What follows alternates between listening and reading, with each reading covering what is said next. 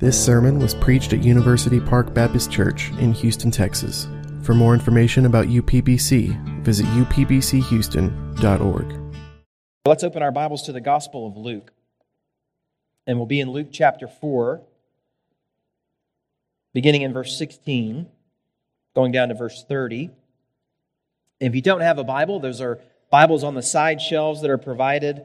You'll find our text on page 807 in those Bibles. 807. If you don't have a copy of God's Word, we'd love for you to take one of those. The print's a little bit small, but it's better than nothing. I'm noticing these things. I get a little bit older. I take my glasses out. Uh, hopefully, it'll be a blessing to you to have just a copy of God's Word with you as we go through it together.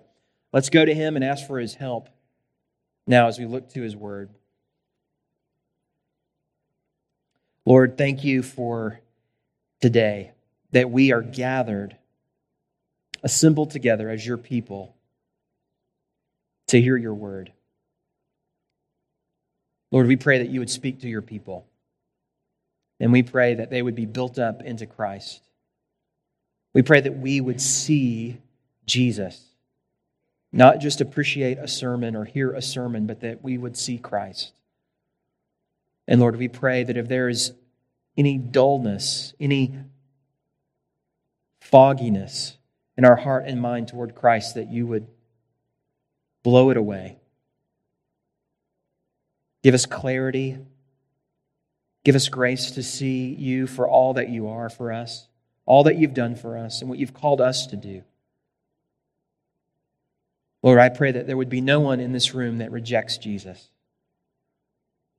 That now that chains would be broken, eyes opened, captives set free.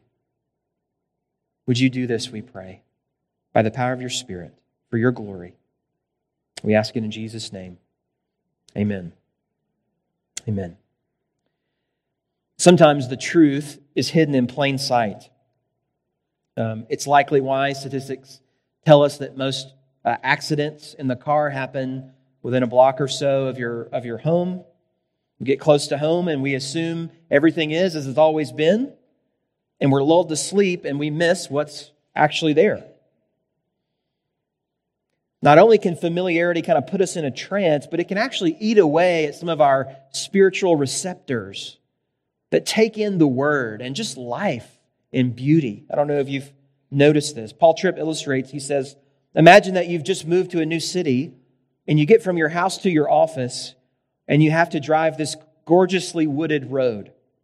It's huge, big, century old trees. And the first time you drive down that road, it is worship to you. You're thinking of how gorgeous these trees are, how these branches actually lift themselves and point to the Creator.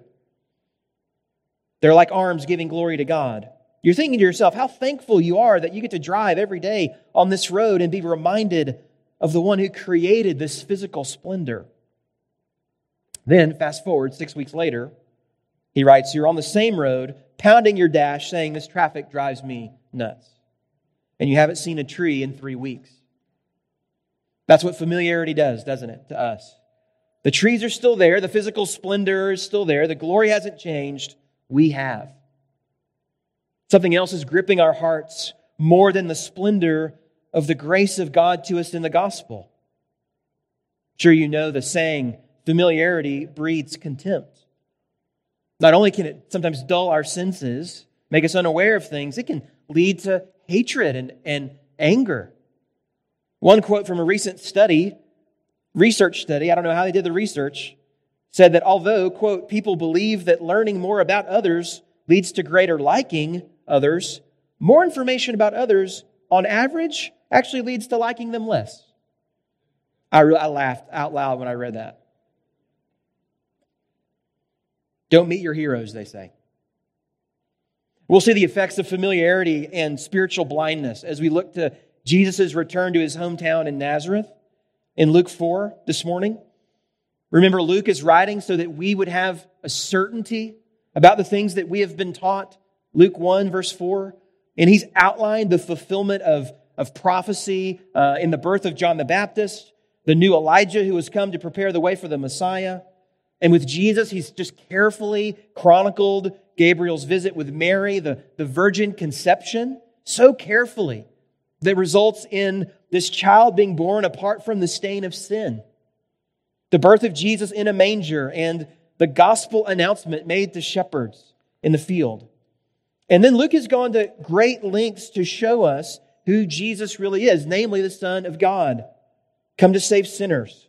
The Father declared him to be his Son in chapter 3.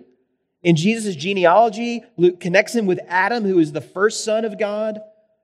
And then his temptation in the wilderness that we saw last week, we see how Satan goes after that title of Son of God, and Jesus triumphs over him in victory as the better Adam and true Israel.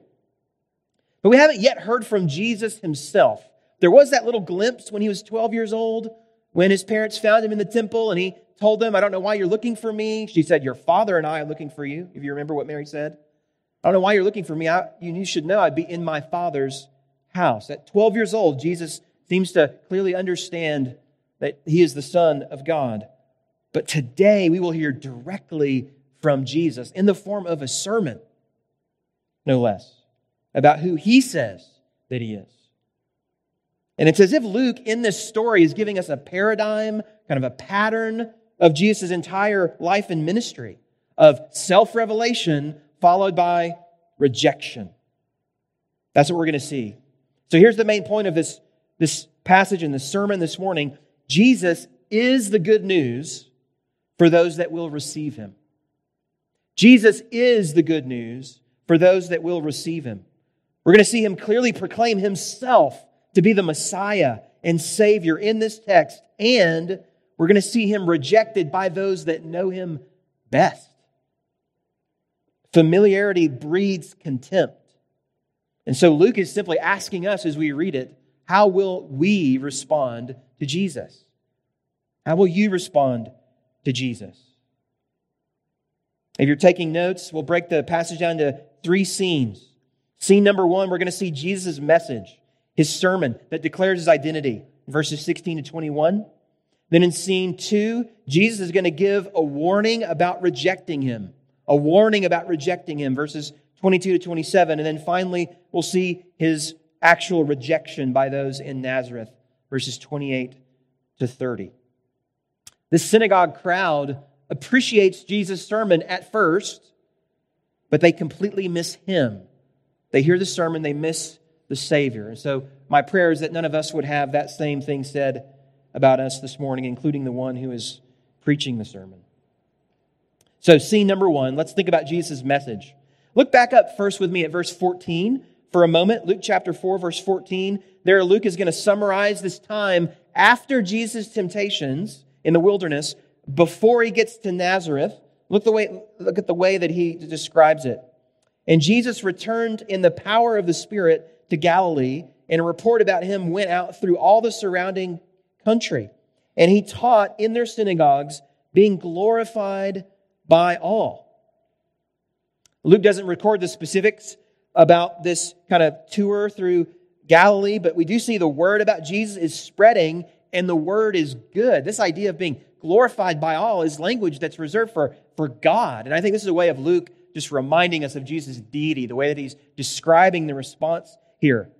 It's a pretty good review for a preacher. Glorified by all. He's also doing miracles, we know, and we can assume that from what, what the townspeople in Nazareth are going to say and expect him to do when he comes to their own town. This time in Jesus' ministry has been referred to sometimes as the Galilean spring. Relevant for us, we're in springtime and things are just generally, most the, for the most part, happy. Things are blooming, blossoming, we're hopeful. That's kind of what's happening. You might call it a bit of a honeymoon period. But that's going, about to, to change fairly quickly. Look at verse 16. And he came to Nazareth, where he had been brought up. And as was his custom, he went to the synagogue on the Sabbath day, and he stood up to read. Let's stop there. Many of you know my story. Uh, I, I, didn't become a Christian until I was in college. Uh, and so I grew up in a small town uh, about an hour from here. And if you've been to a small town or grew up in a small town, you know that everybody knows everybody in a small town. My mom and dad actually met in high school in this same small town. And so people knew me through them. And then and then they knew me through me. And I was basically a hooligan growing up. I caused trouble, all kinds of trouble. I had a reputation for causing trouble. I was not a great student in school. I spent at least one night in the local jail. I'll just I'll leave my kind of pre-Jesus resume there for now. But God graciously opened my eyes to Christ in college, and then I began to pursue ministry and and a theological uh, education, and the door opened for me to go back to my hometown as a youth minister while I was going to seminary.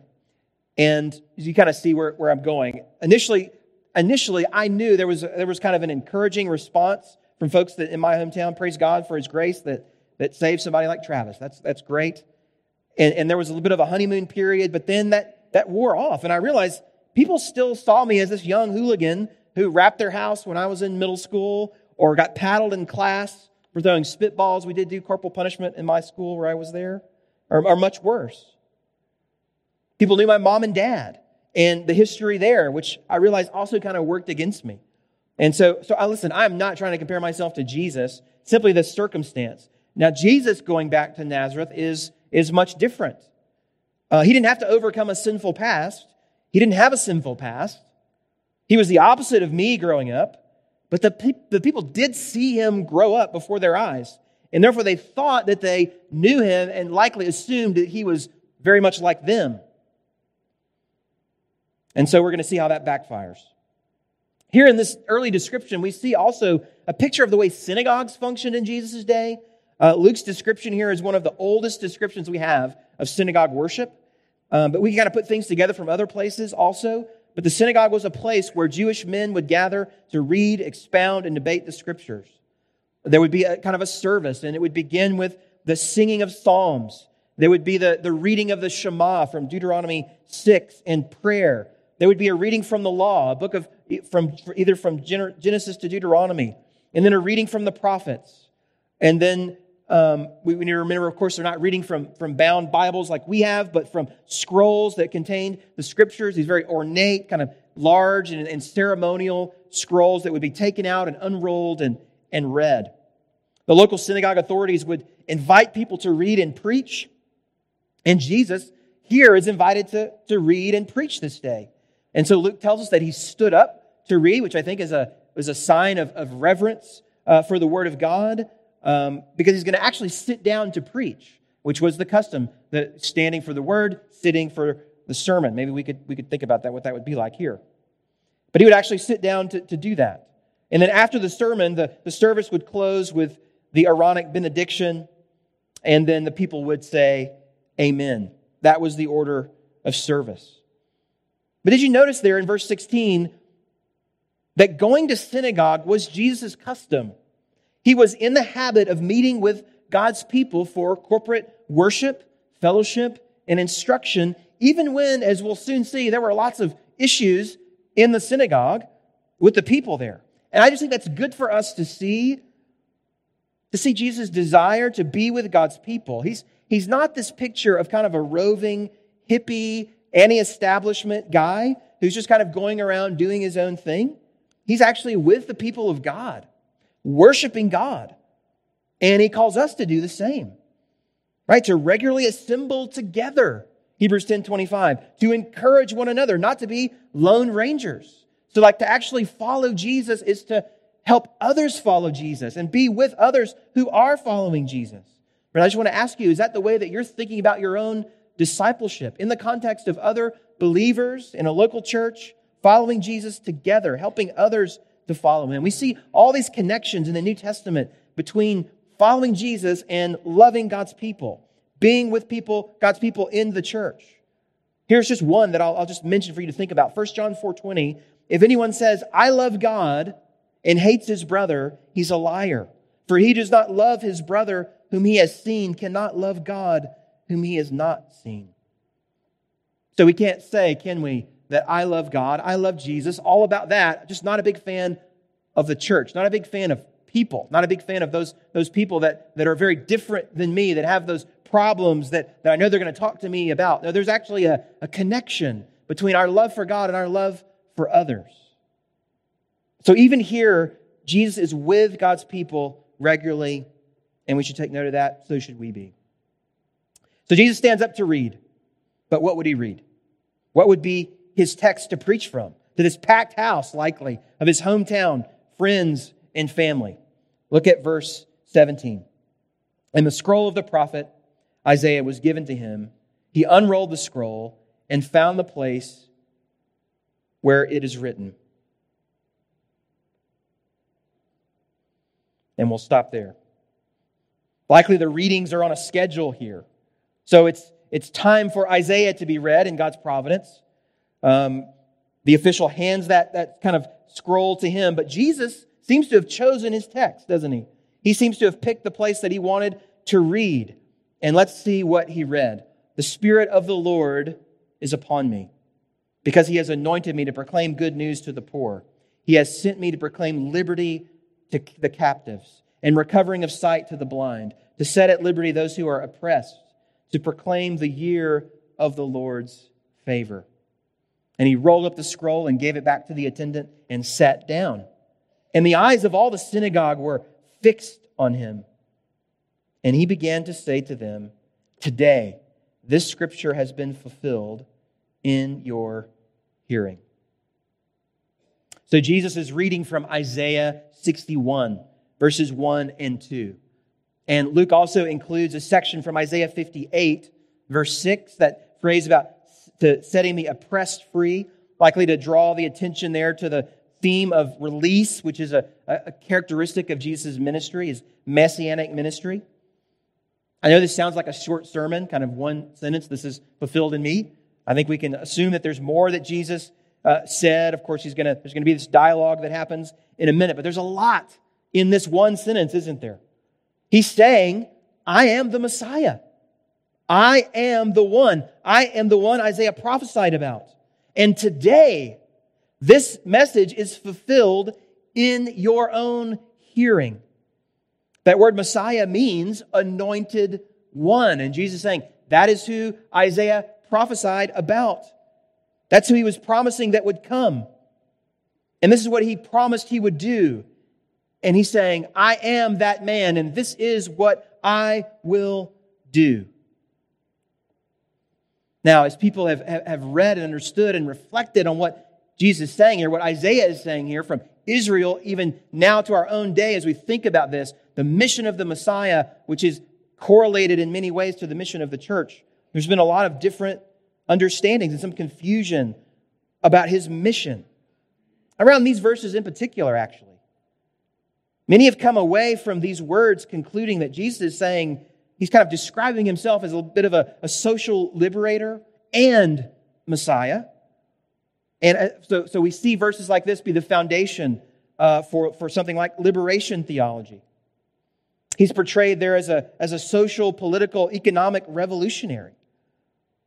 And if that's true about Jesus, we, we would be right to assume there's something about the mission of the church that would also be involved in that, in that mission, that direction. The church's mission, according to, to that kind of thinking, would be to confront society's structures so that they can be transformed. Essentially, the church exists to serve the, the poor, the disenfranchised, the oppressed, to free them from their social, racial, political, economic plight. And so we need to, we need to ask that question carefully. Is that what Jesus is saying? And, and particularly, we know this is relevant for us today in a, in a world where where saying the right thing, being found on the right side of history, virtue signaling in, in various ways, is that, that, that, the pressure is on. And you just you pick your issue of where you would you would land on that. But I just want to point your attention back to the text and look at what Isaiah says and the way that Jesus kind of kind of walks this out here. Pay special attention to the verbs there. The Messiah is anointed, notice, by the Spirit to proclaim good news to the poor, to proclaim liberty to captives and, and recovering sight to the blind, to proclaim the year of the Lord's favor. So these are these words are speaking words. They're preaching words. And of course, we're going to see Jesus throughout the Gospels heal the sick and give, give sight to the blind. Um, but the messianic mission statement highlights the announcement here of good news. And in many ways, those miracles that he's going to do are, are like sermon illustrations that highlight who he is and, and, and what he's come to do and this deep reality that is, that is true in each of us. And if that sets the tone for the mission of the church, then we would come away saying the center of the church's mission would be preaching the gospel, preaching the good news. And if you look at the context of Isaiah 61 and the, the ministry of Jesus, we're helped to see there's a certainly a spiritual component in these realities. In Isaiah, the poor are, are lumped in with the brokenhearted and, and all who mourn. They're, they're the humble mourning who trust in the Lord, wait on his rescue. And the poor in Luke are, are certainly the economic, economically impoverished, but they're also those who are, who are spiritually poor. The same is true as we think about those Isaiah has in view as captives and the, uh, the oppressed.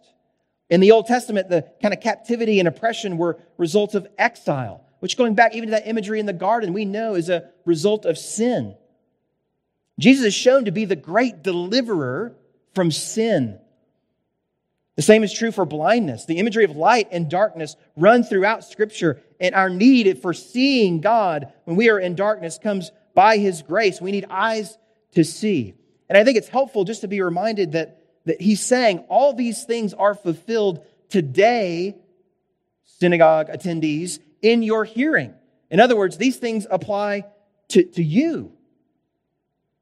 I'm coming to preach the good news to you, which implies something about them, and they're not going to like what it implies.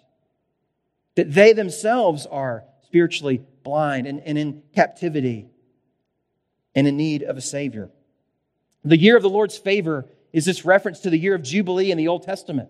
And that theme, of course, is a release from debt, debt being forgiven, property that's been lost to, to pay debts being regained, slaves released and redeemed, which we can't miss the, the spiritual imagery there.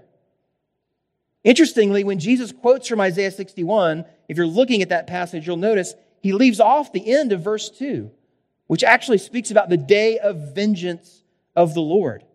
He leaves, he leaves that section off. D.A. Carson summarizes his reasoning for that um, this way. He says he's keeping the spotlight on the message of the Lord's favor rather than judgment. Friends, we know the day of vengeance will come. Jesus will come again as a judge, but he's saying he is coming now as a savior He's coming now to release the captives, to forgive the debts, to cleanse the lepers, to give sight to the blind, to proclaim good news. Kevin DeYoung um, and Greg Gilbert wrote a little book on the mission of the church, and you can just Google that. I think you'll find it helpful if you don't have it to read it and just to think about how we put passages like this together and we think about what is the, the mission specifically of the church and this is the way he kind of summarizes his thoughts on this passage. He says, Jesus' mission is not a mission of structural change and, social transformation, but a mission to announce the good news of his saving power and merciful reign to all those brokenhearted, that is, poor, all those poor enough to believe. And this is the church's mission. I think we see this, don't we, in other places where we see Jesus commission the disciples, even we see Jesus commission the Apostle Paul. You remember the way that Jesus speaks about Paul? Same author of, of, of, Acts that writes Luke, Acts 26, we read this. Jesus speaking to Paul, but rise and stand up upon your feet, for I have appeared to you for this purpose, to appoint you as a servant and witness, delivering you from your people and from the Gentiles, to whom I am sending you to open their eyes, so that they may turn from darkness to light and from the power of Satan to God, that they may receive forgiveness of sins and a place among those who are sanctified by faith in me. Friends, that is our mission. And if you read it, you, will realize it's, it's very impossible apart from God's grace, isn't it? To open people's eyes to see Jesus Christ. And so we go prayerfully, we go dependent upon the Holy Spirit, and we go boldly proclaiming the gospel, the good news to those who need and will hear it. Jesus is saying, I am the Messiah. This is my mission. Now, should we read this and, and then say, well, then we can conclude that he doesn't reach out and love those who are actually poor and blind and imprisoned and, and sick? No, that's not true at all. And sadly, many, in many ways, we've it's easy to take the, the pendulum and swing it all the way on the other side and somehow be blind to those that are suffering even right around us at our doorstep. What we see in Jesus is that these, these needy people that are far from God are the most receptive to his message, the, most, the ones who know they need a physician. Blind Bartimaeus calling out for him. Those furthest and poorest and weakest most easily see their need for him. And friends, we are called as a body to love our neighbors and to go and do good works among them that will serve as a, a platform for the gospel that we preach. This is something that's very near and dear to the heart of our congregation. As we think about where God has providentially placed us and the opportunity that we have to serve those poor among us. That God has placed a, a faithful, we pray, church here in the midst of people that are hurting badly and dealing with all kinds of issues. That we could proclaim the good news to them and love them faithfully. What a blessing, what an opportunity and, and, and responsibility before us. So we are to care about all the suffering in our neighborhood and across the world, but especially about the spiritual suffering. Friends, there is good news to tell. And we want to be a church that's full of mercy and mercy ministries. But the greatest mercy is the mercy that comes through Jesus Christ. He breaks the power of canceled sin. He sets the prisoners free. His blood can make the foulest clean. His blood availed for me. So Jesus sits down and says, basically, this is talking about me. I'm the Messiah.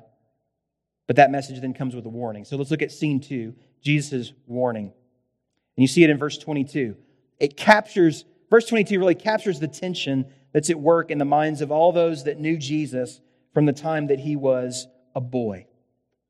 Look there at verse 22. And all spoke well of him and marveled at the gracious words that were coming from his mouth. And they said, Is not this Joseph's son? Right? So we see, we see this, this, this picture often in the Gospels. Amazement and marveling does not equal acceptance with Jesus.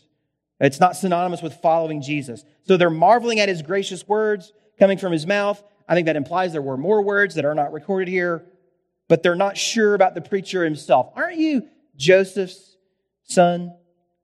Come on now, Jesus. You're saying Isaiah the prophet was talking about you. I mean, we're all excited about your call to ministry and what others are saying about you, but, but we know you. This isn't you. You're like us. So they clearly do not believe in him. And Jesus perceives this. Friends, there are times in the Gospels we see Jesus do this. He knows the thoughts of others. Whether it's from his divine nature or from a, a special revelation from the Father to him, he, he, he knows and he perceives right through the thoughts of those sitting in the, in the pews there in the synagogue. And so he shows himself here to be a faithful prophet. He knows and responds to what they are thinking with a sharp warning. Look at verse 23. And he said to them, Doubtless you will quote to me this proverb Physician, heal yourself. What we have heard you did at Capernaum, do here in your hometown as well. And he said, Truly I say to you, no prophet is acceptable in his, in his hometown.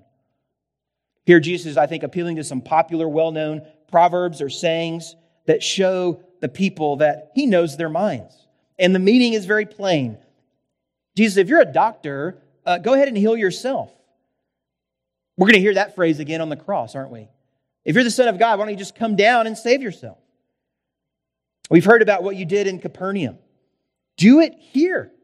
Go ahead and prove what we've all heard about you. Go ahead and prove it in front of us. We're not going to believe until we have the proof.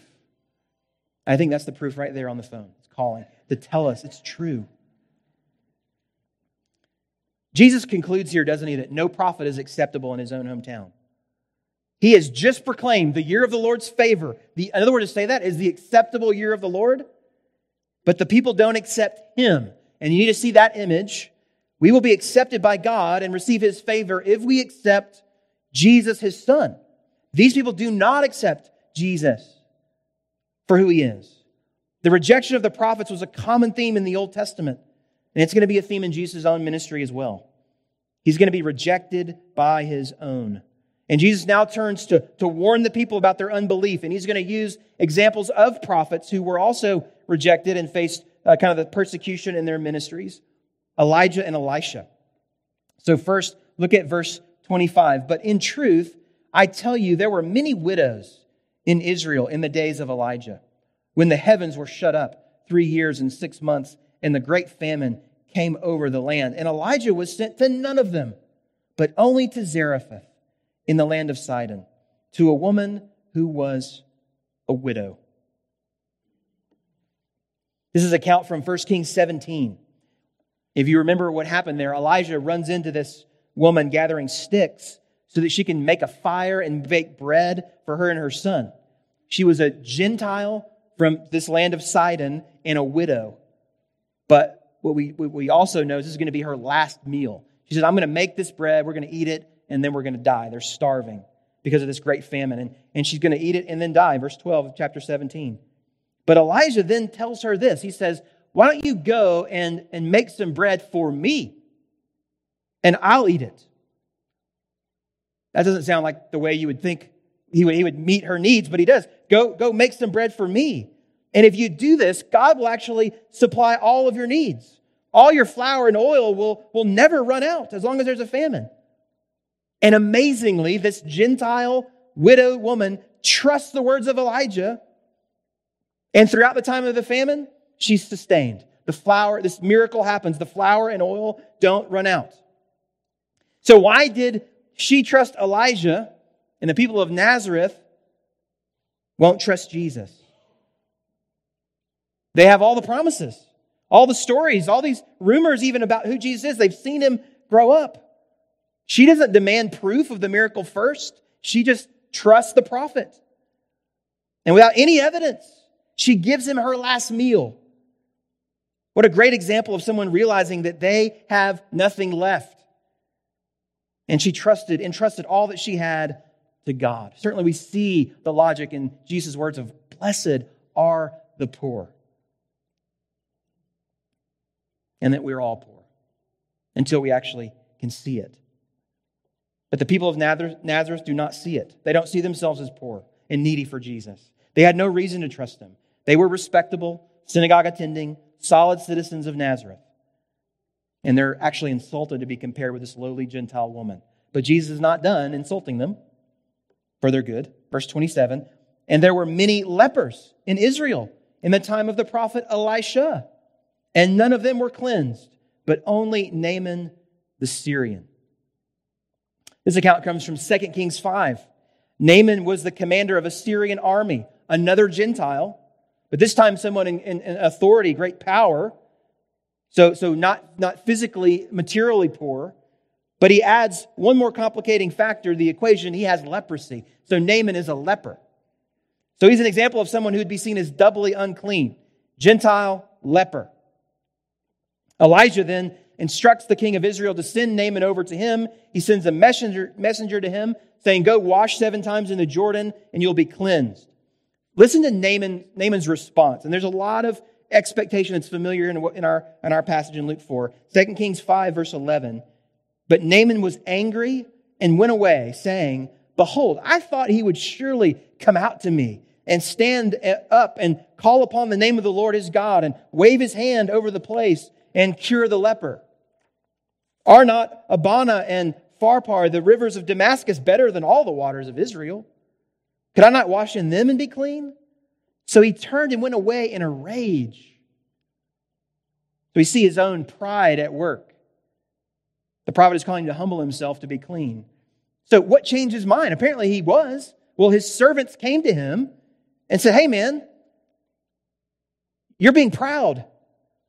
How can you, how can you do this? If, if, if, if he's given you this great thing to do to say that you'll be clean, why wouldn't you do it? Humble yourselves and you will be cured. He's told you how to be clean. Obey and you will be. And he did. He did. He humbled himself, went to the Jordan River, and washed himself seven times and was miraculously healed of his leprosy. So you see what Jesus is saying to the folks at Nazareth. You have something to learn from the wisdom of this Gentile leper. He had greater faith than you have. Your spiritual pride is keeping you from being made clean. Friend, that can happen with us today.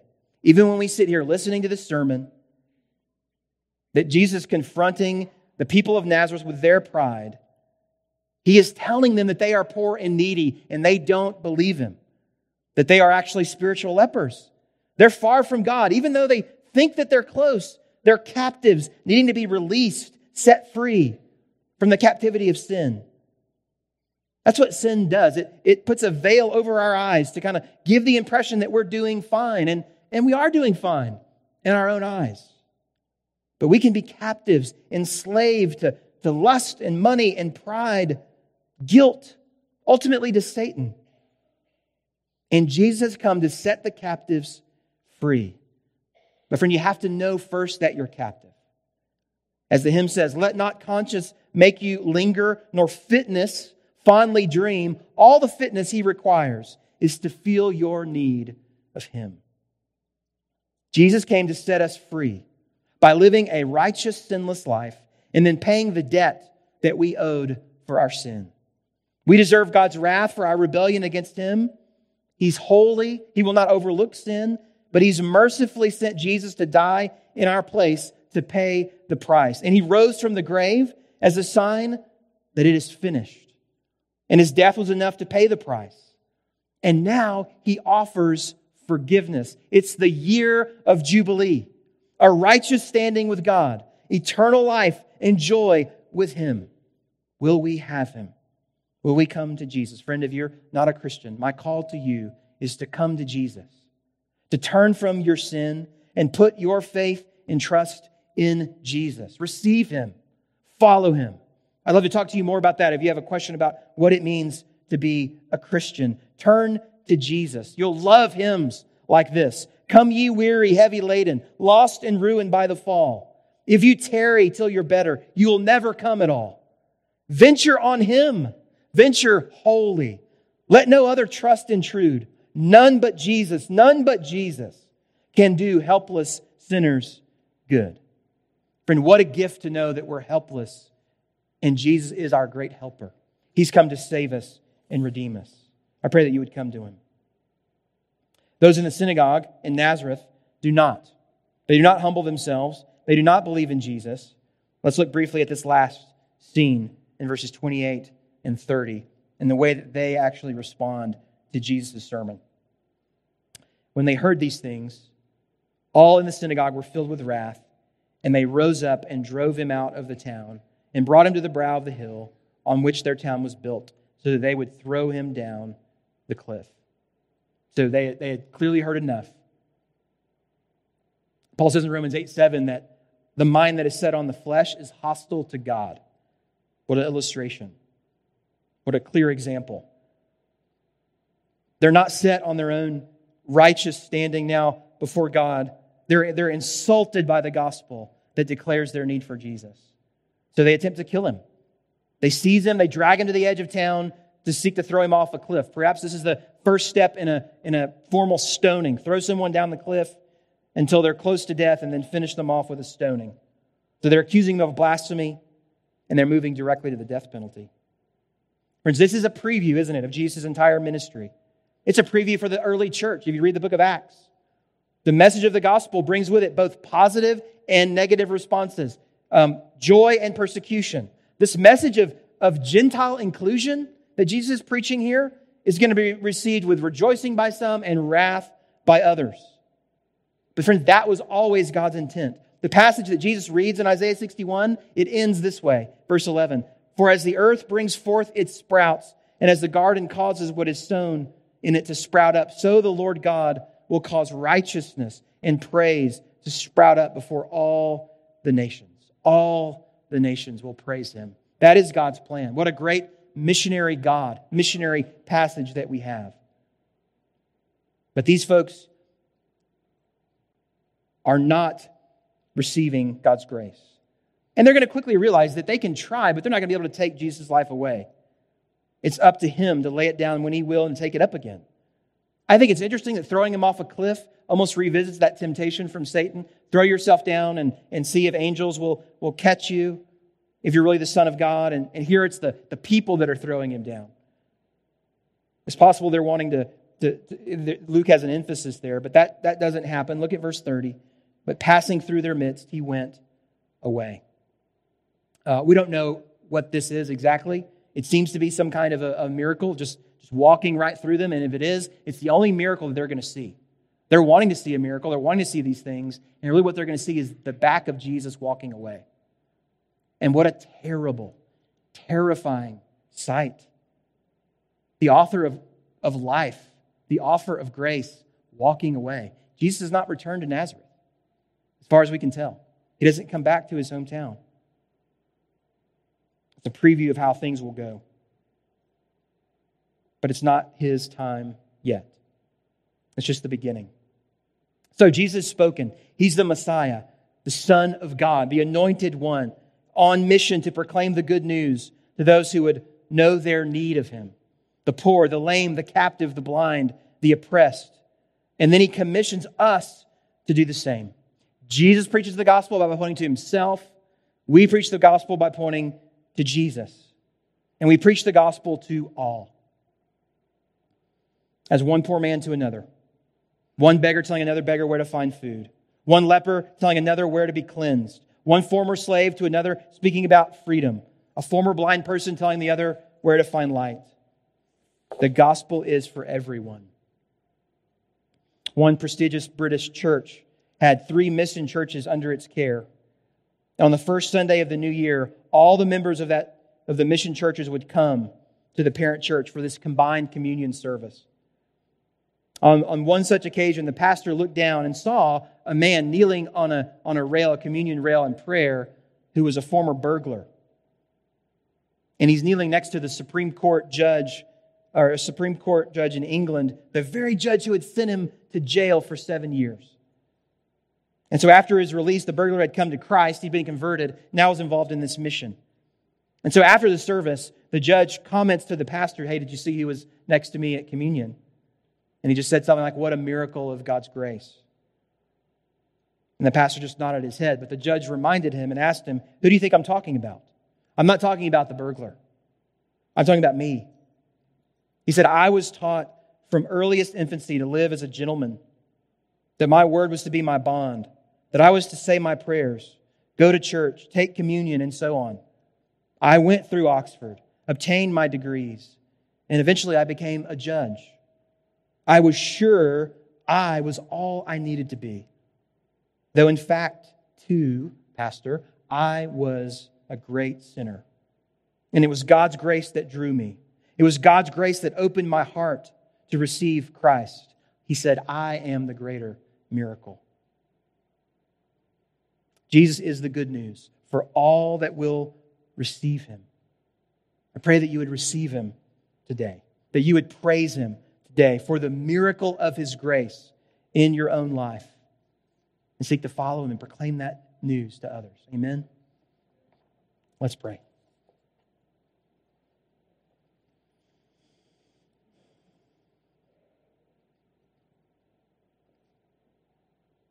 Lord, it is a great miracle to be born again and to have eyes to see, to follow you. Lord, we pray that you would be doing that work among us, not just today, but week in and week out as we gather and as we scatter throughout the, the neighborhood and the city and we go to our workplaces, that we would be faithful in sharing this good news, announcing this wonderful news of forgiveness of sins and life everlasting. Lord, we pray that you would give us a humility to, to know who it is that we are, who it is that we were, who you, where we were when you found us. And that we would go after those kinds of people the people that are self assured, the people that think they have no hope and there's nothing left for them. Lord, we pray we would be the bearers of good news. Lord, we pray for beautiful feet across this congregation who carry the good news to those who are far from you. What good news it is. We love you and worship you, and we praise you now. It's in Jesus' name we pray. Amen.